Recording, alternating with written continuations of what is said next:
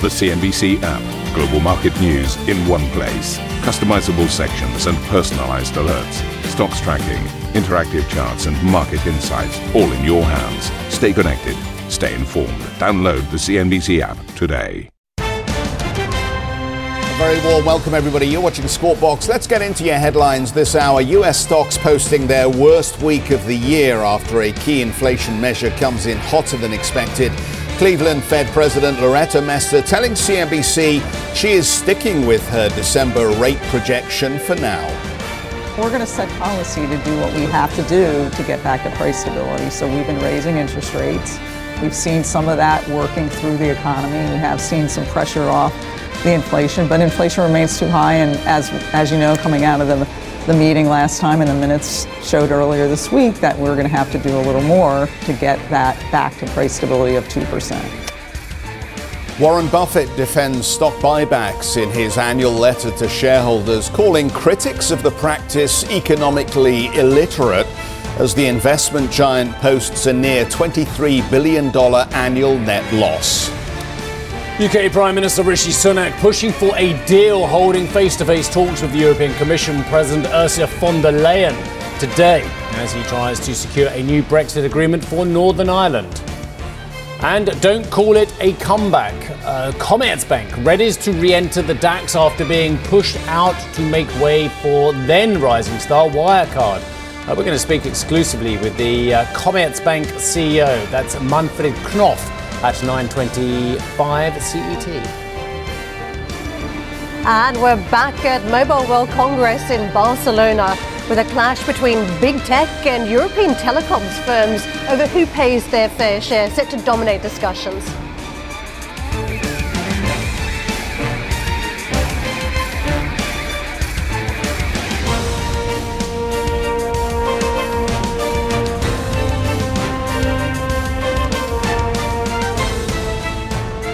So, very good morning. Uh, welcome back from Poland. How was it? Look cold. It was a bit cold. It was a bit cold. it cold, Was a bit tasty, yeah. but it's Yeah. very interesting. Though I've never been to a Democratic Party convention event it felt? before, so uh, oh, it really did. Right, so this is Biden laying out his His stall effectively for elections yeah, next certainly year. Certainly laying out his foreign policy stall, I, was, uh, I would suggest as well. I mean, that's what it felt like. It was Hmm. all the you know, the music, the, the, the, the lights. They had smoke blowing across, and then the light strobes across it as well. Hmm. And at the end, it was.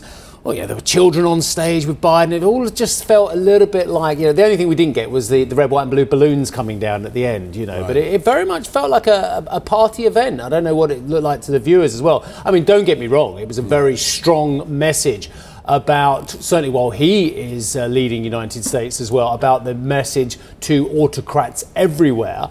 Uh, about support for liberal democracy and, and it, you know, laying out the fact, which I think we all agree with, that the, the, the Russians got it badly wrong at the start of this war, and they've had it got it badly wrong since of what they think the Western democracies can do. So y yes, it was a very big message for the West and its leadership and support for Ukraine, but it also felt like a, a bit of a, a step towards an announcement about a second term. Yeah, have you seen um, Donald Trump continually tweeting now about the air raid, uh, air raid sirens? Right. This this seems to have really got stuck in his craw, Right. and um, obviously he's looking forward to the 2024 elections as well. Well, will he make it to? The, sorry, I don't know. Is he Uh, well, going to be sure. the Republican candidate? I we'll have to There's a lot of people, including some old lieutenants of his, Yeah. who actually feel that maybe it's time to look beyond um, Mr. Trump's era as the figure of dominance in the Republican Party. Yeah. Well, he, he seems to be struggling to get past the air raid sirens, and, and it was a it was an extraordinary moment, I have to say that, Yeah. on Biden's tour last week. But markets, eh? Yeah. Markets Who'd have thunk it, eh? fading to the end of the week. Yeah, and, here I better are. go and do some markets. You better is go what you're trying to tell me to do. Look, I won't spend too much time on this because we've got Roger Lee waiting in the wings as well, and he'll be able to be far more erudite than I am on this. But it, it's very simple. The markets suddenly realised that actually uh, inflation is stickier than expected, that some of the data is far more robust than expected. Uh, and guess what? Interest rates, yes, here, here's the big reveal interest rates could be higher for longer. And, and again, here's one for all our economist friends out there inflation wasn't transitory. Yeah, I know, exactly. It's not just transitory, it's lasted a long while because some of you out there are still trying to tell us it's transitory. How long does transitory have to last before it's permanent? About, about three or four years, according to some of you. Anyway, so the markets fell on Friday uh, pretty aggressively again. Not as aggressively as they were down at one point as well, but with the Nasdaq down 1.7% as well for the week. And this is what you need to know as well. We've seen four out of four weeks in a row with the Dow down. We lost three percent last week. It is the worst week since September 2022. The S&P was down five out of six of the last sessions, down 2.7% for the week, and for the week the Nasdaq was down 3.3%. And again, I know there was leadership to the downside from consumer discretionary for the week as well, down 4.4%. But actually, this was a broad brush sell off, as shown by the transports, which were also down exactly the same as the Nasdaq for the week, down 3.3%. We move on to treasuries. Uh, treasuries again the, the, the, big rally we've seen in fixed income products uh, in the first few weeks of the year, that just, that's disappeared now as well. You've got concern about junk as well, which is widening uh, over treasuries. You've also got the 10 year yield. Look at that. Big rally up 1.3% for the week for the uh, dollar index. I'll come to that in a moment. But look at this 10 year yields now nearly circa 4% as, uh, um, and the yield there, and the yield on the two year 4.8% as well. And I keep getting told, oh, it's a safe place to put your money in the shorter end of the curve. Well, if the yields keep picking up and the underlying keeps going down, not quite as safe as I'm told. Anyway, dollar index, I mentioned this one, up 1.3% for the week. It gained 0.6 of a percent on Friday. So hence the pound, which well, one point was 124, wasn't it? Now 119.38 as well. Euro dollar, which was got up to what 108, 109, now 105. Uh, the yen, which had rallied to 129, now back to 136 as well. I mean, who knows what Ueda-san's going to be doing uh, over at the BOJ when that confirmation process ends. Uh, and the dollar also gaining against the yuan 6.96 there. Um, oil prices, well. The Russians, the big reveal, the Russians are going to try and halt production, or not halt production, but lower production, of course, as we've heard for a while now, uh, to, to prop up prices. Uh, yeah, not quite working out like that, is it? 82.66 down 0.6% on Brent as well. WTI uh, 75.92. And I can tell you, a lot of the product out there continues to decline in cost as well, compared with uh, where many of the experts in the industry thought it was going to be. Do you remember they were saying the spot is wrong, the product demand, the refined product, we can't get hold of it? Well, I just filled up with heating oil again, and it was the cheapest price I've paid since the start of the crisis. It's just an anecdote, but it certainly fits in with the wider um, feeling that actually there isn't the same energy squeeze that many of us thought there would be, and many people told us there would be when the Chinese reopen. So let's have a look at the Chinese reopening, where we are in some of these markets as well. Uh, Shanghai Composite down three tenths, Hang Seng down seven tenths, Nikkei down 0.1%, S&P ASX 200 1.1% easy. There is an awful lot of data due this week as well. Yeah. We've got durable goods today, Jeffrey. We've got advanced economic indicators. I'm trying not to trip up on all these wires here. Uh, on Tuesday as well. Good morning, Roger. Nice to see you. I don't know if we've introduced him yet, but he's in the wide shop. Uh, Wednesday, mortgage applications, manufacturing data, ISM, PMIs, and productivity and unit labour costs on Thursday. Yeah, absolutely. But just to reflect on Friday's uh, important number, the Fed's favoured gauge of inflation showed prices rising more than expected in January. The personal consumption expenditures price index increased 0.6% on the month. 5.4% on the year, both higher than in December and both ahead of expectations. Excluding food and energy prices, uh, they were up 0.6% for the month and 4.7% from a year ago. Again, higher than the previous month and ahead of the forecasts. Personal income jumping more than expected, but not keeping up with consumer spending. Cleveland Fed President Loretta Mester telling CNBC the central bank still has more work to do to rein in prices. We're going to set policy to do what we have to do to get back to price stability. So we've been raising interest rates. We've seen some of that working through the economy. We have seen some pressure off the inflation, but inflation remains too high. And as as you know, coming out of the the meeting last time and the minutes showed earlier this week that we're going to have to do a little more to get that back to price stability of two percent. Loretta Mester. Well, according to CME data, market pricing for a 50 basis point hike in March rose to about 33% in the wake of Friday's number. But Mester said it was too soon to say whether a 50 basis point jump was warranted. I don't prejudge, right? I go into the meetings and I'm going to look at the data and we're going to have a new set of forecasts and that's going to help guide where we need to get to. But that's a tactical decision that we make at the meeting, right? It's got to be based on where we're going, how much the economy is slowing in terms of getting demand back in line with supply. Roger Lee joins us, head of UK equity strategy at Investec. Roger, I know you roam a little while wider than the UK, so, so let's just talk about this PCE number. Um, is the idea of a pivot this year, i.e., a cut in rates from the Federal Reserve, now as dead as the dodo? Good morning. Um, I think it's fanciful, completely fanciful. The, uh, the data on Friday, um, and actually uh, coming off the back of pretty strong data for all of, Feb- all, all of uh, February to date. I mean, really, it was two elements of it that I think take that interest rate cut completely off the table. First of all, services inflation. As you mentioned, it was the highest level since 1984. I mean, the service inflation we know is a problem in that it's linked to wage growth and the strong labour market. But it was the goods inflation. Now, everyone's been expecting goods price inflation to fall, all the shipping rates have fallen, and uh, the uh, of China was expecting to drive uh, goods price inflation down. That was up on the month. Now, that's the first time it's been up for three months. So, inflation's a problem. It's certainly not going down anytime soon, it would appear, and therefore interest rates aren't going down anytime well, soon. Well, this is, this is the conundrum, isn't it? Because Steve was telling us about his heating oil, and clearly we, we've had a reset on prices, sort of back almost to pre COVID levels. Um, freight rates are collapsing they've gone back to pre-COVID levels. Gas prices back to you know pre-COVID levels.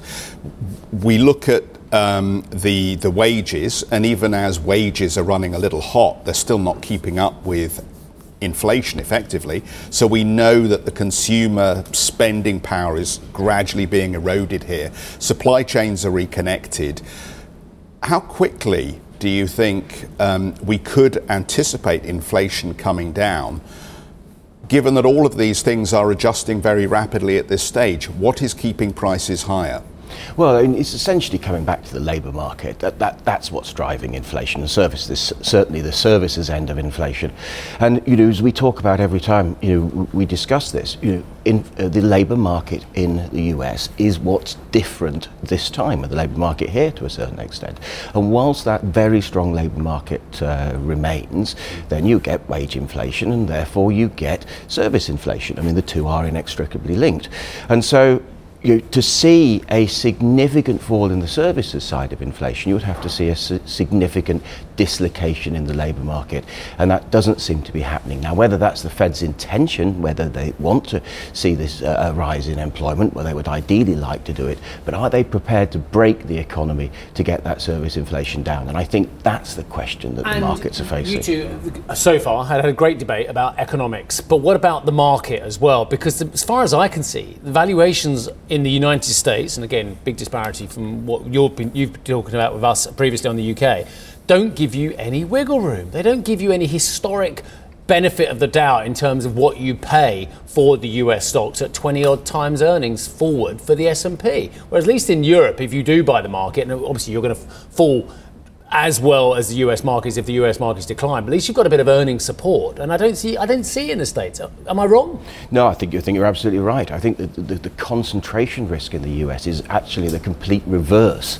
to the concentration risk in the UK. So the, the, the, the top five stocks in the US are the most expensive stocks, broadly speaking, in the S&P, and obviously the top five stocks in the UK or the, or the bottom quartile of stocks in the UK are the cheapest stocks in the UK. So we have this complete reversal, as you say, and it's that valuation valuation pressure, that valuation pressure that could return in the US, that, that is, is the issue. So here's the problem that you have, and that if the US does decline dramatically from here, and Mike, they've already come off dramatically anyway, we're in bear market territory on some of the major indices and states, Europe will fall as well. Um, there's no doubt about it. We can't offset it. Now, will we fall at a lesser rate? Yeah, but I can't eat relative valuation. It's still going to decline, isn't it? Or, or is it? We actually, have we got support from valuations in the UK and in Europe that's actually going to buffet us if we do get a storm coming across the Atlantic? Well, I always use the example of last year. I mean, we saw a significant decline in the Nasdaq last year, and yet the FTSE was broadly speaking up. And in fact, the top 20 stocks within the FTSE were significantly up. And I think that's the key. So, you know, last year would suggest that uh, the FTSE can outperform uh, in a falling US equity environment. Well, get, uh, put, put, put, some more flesh on the bones there. What is going to outperform? What should our audience own to weather a recession in the States? Well, it all comes down to valuation again, as you, you, you frequently refer to. And the problem that the market's facing, certainly on the back of that PCE data on Friday, and, and uh, as Steve said, I mean, this idea that rates are going to be higher for longer has, has got to now really be an accepted view. The idea that uh, US Treasury yields, uh, certainly at the longer end of the curve, are still going to have this, uh, what we call this yield inversion when they're, when they're on lower yields than the short end of the curve, that must start to reverse. And that starts to put pressure on the higher multiple parts of the market, and that's principally the US. And in the UK, again, you come back to wanting to own the lower multiple stocks. So, so we still think, we still stick with what, the, what, what did well last year is what's going to do well this year because the world hasn't changed that much. Roger, that's the, the point. next, uh, on our prompt, it says Berkshire uh, or Berkshire, depending on what the story is. Because the story I actually think I know is about Berkshire Hathaway. But actually, the story on this side of the Atlantic is about Berkshire today, because that we understand uh, is where we're going to see Ursula von der Leyen potentially with Rishi Sunak as well. How much do events in Berkshire rather than Berkshire matter for UK investors, i.e., the perception about where UK business stands. And the reason why I'm saying this, of course, is because we are thinking we're going to get a latest Brexit deal, which is going to make a smoother transition of goods and improve relations with the EU and the United States. Well, we feel as if we've been here a few times before, though, don't we? So whether it's in Berkshire or whether it's elsewhere in the country, but um, I, I think the well, let's hope that, that, they do get some deal and sort the protocol out, and we can move forward. Though that may be optimistic. I think it I think it has some ramifications. If it if it goes badly wrong and we get another sort of significant fallout with the EU, then clearly that will have an implication on sterling. It does every single time we see yeah. this. Um, it will therefore have an implication on sort of UK domestic stocks because it's the typical trade that uh, plays out if there's a row with Europe. Sterling goes down, and some of the domestic stocks go I suppose down. the good news for our viewers is it's yes. Berkshire, so there's only a little bit of intonation issues, Berkshire or Berkshire, rather yes. than Gloucestershire. Yeah, that would be more, more difficult, wouldn't it? Uh, Roger, we have to say goodbye to you, but thanks so much for coming in early. Good to see you this morning. Uh, Roger Lee, Head of UK Equity Strategy at Investec. But, it, uh, but I think it's a fascinating question. Is there an opportunity for a reset of the relationship across the board with the EU? Could this be some Brexit 2.0? Some people, I know we're going to do this conversation later, yes. but some absolute, I was going to say a bad word, some diehards, there you go, okay. there's a soft word. A, some diehards on the right word. wing of the British political establishment, or, or, certainly on the wing of isolationism, do not want a better relationship with Europe. Right. They've won. They've got Brexit, but they don't want tighter relations with a major trading partner. It is absolutely bonkers. They would prefer to go and find a small Pacific nation that we can have better trading nation relations with rather than the EU because they are so intrinsically against having close relations with the EU. It's nuts. Uh, as you say, we're going to do this conversation later. Um, Berkshire Hathaway's operating profit fell during the fourth quarter as inflationary pressures weighed on the conglomerate's business, down 7.9% on the year to $6.7 billion. For 2023, operating earnings jumped 12.2% to a record $30.8 billion. But the group fell to a net loss of more than $22 billion as stock prices declined. Berkshire's cash hoard uh, swollen then to more than $128 billion by year end, up from almost 109 billion in the third quarter. In his annual letter to shareholders, Warren Buffett urged investors to focus on the big picture over the long term rather than higher inflation and other factors which dampened stock prices last year. Writing, I have yet to see a time when it made sense to make a long term bet against America, and I doubt very much that any reader of this letter will have a different experience in the future. For a wide range of commentary on this, including more on Berkshire's results, Buffett's letter in full, and who he branded economically illiterate, check out CNBC.com. Right, well, when I'm standing on a cold street in Eastern Europe as well, uh, they thought, oh, where should we send Karen? Let's send her something warm and lovely at this time of year that's beginning to kind of warm up a bit. So she's in Barcelona, I believe. I am indeed. It's actually not that warm. I, I, hate to burst the bubble. It's actually quite chilly here today. But I am here at Mobile World Congress in Barcelona. We're going to be talking about how the industry intends to bank returns from 5G from here. Been speaking to the CEO of Nokia, Pekka Lundmark. We'll be right back with plenty of coverage for you.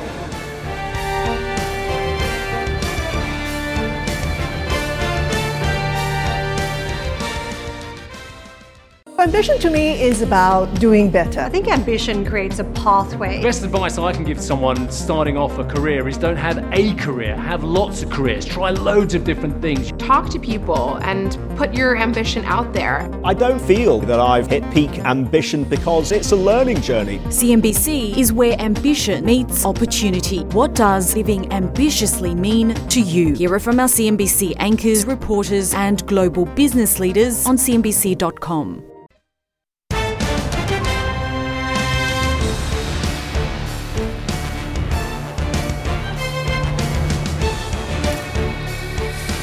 Welcome back, everybody. Twitter has laid off more than uh, 200 employees, another 200 employees, representing now around 10% of its remaining workforce following mass layoffs last year.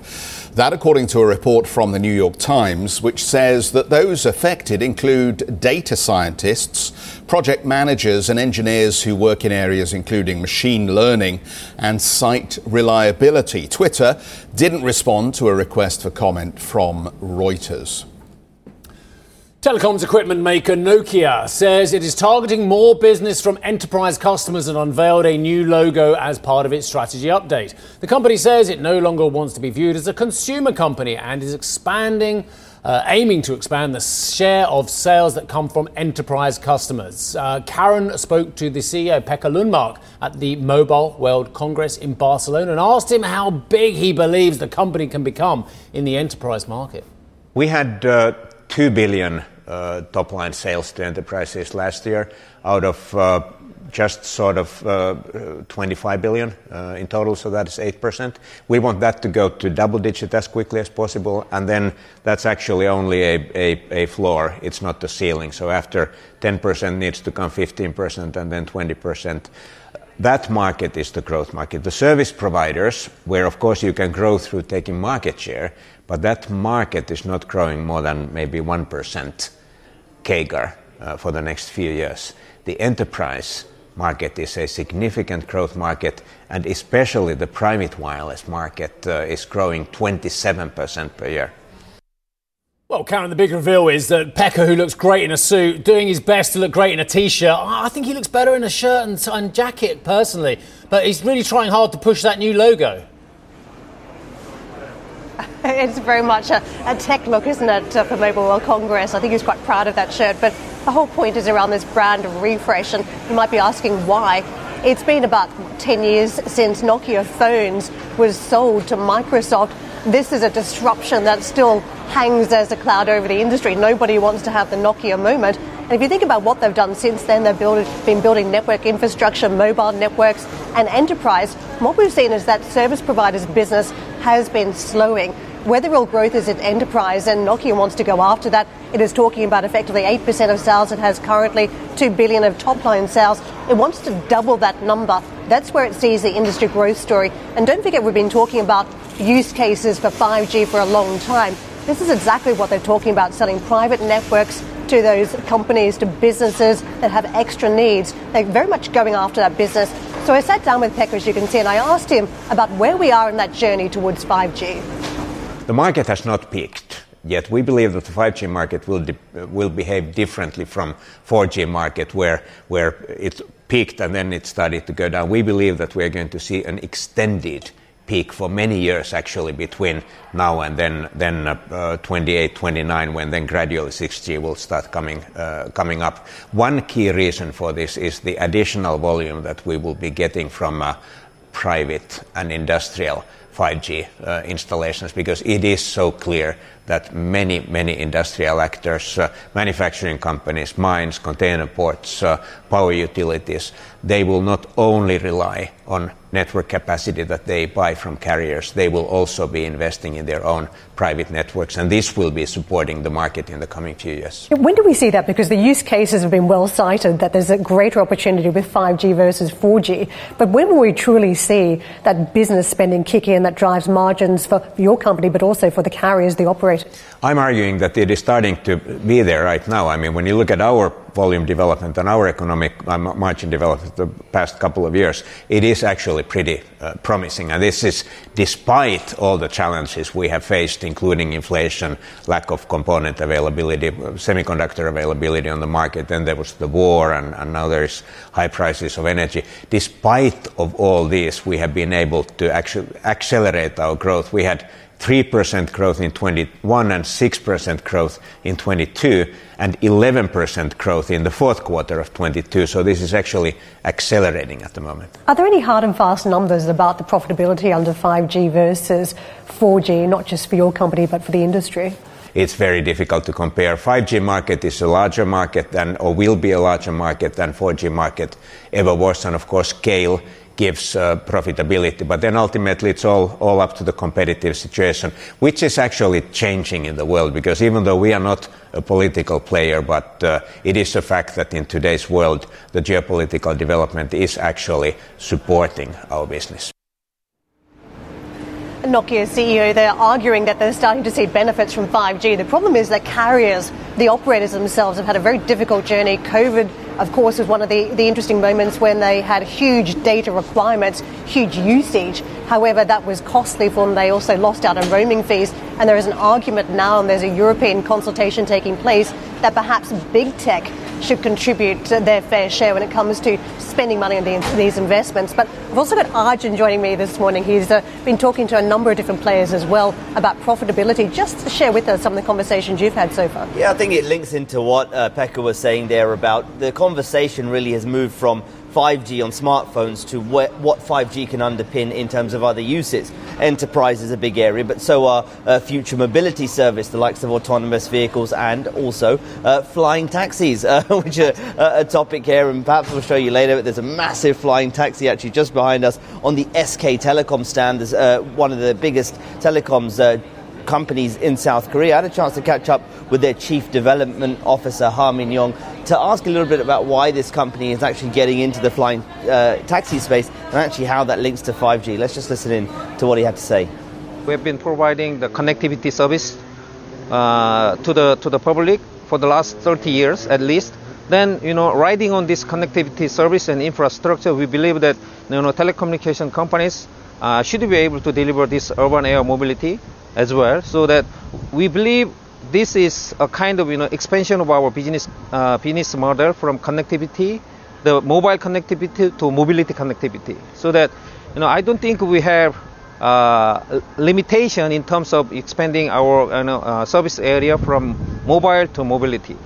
Do you suspect that this business could be a significant portion of SK Telecom's business in the future, or, or would it just make up a small part? We hope so, but not immediately. So for the next at least five, seven years, we need to make sure that uh, the service that we are going to offer to you know uh, society and community is safe enough so that once it's accepted very well by the community and society, then we believe that uh, it will generate you know, you know significant amount of revenue and the size of the business.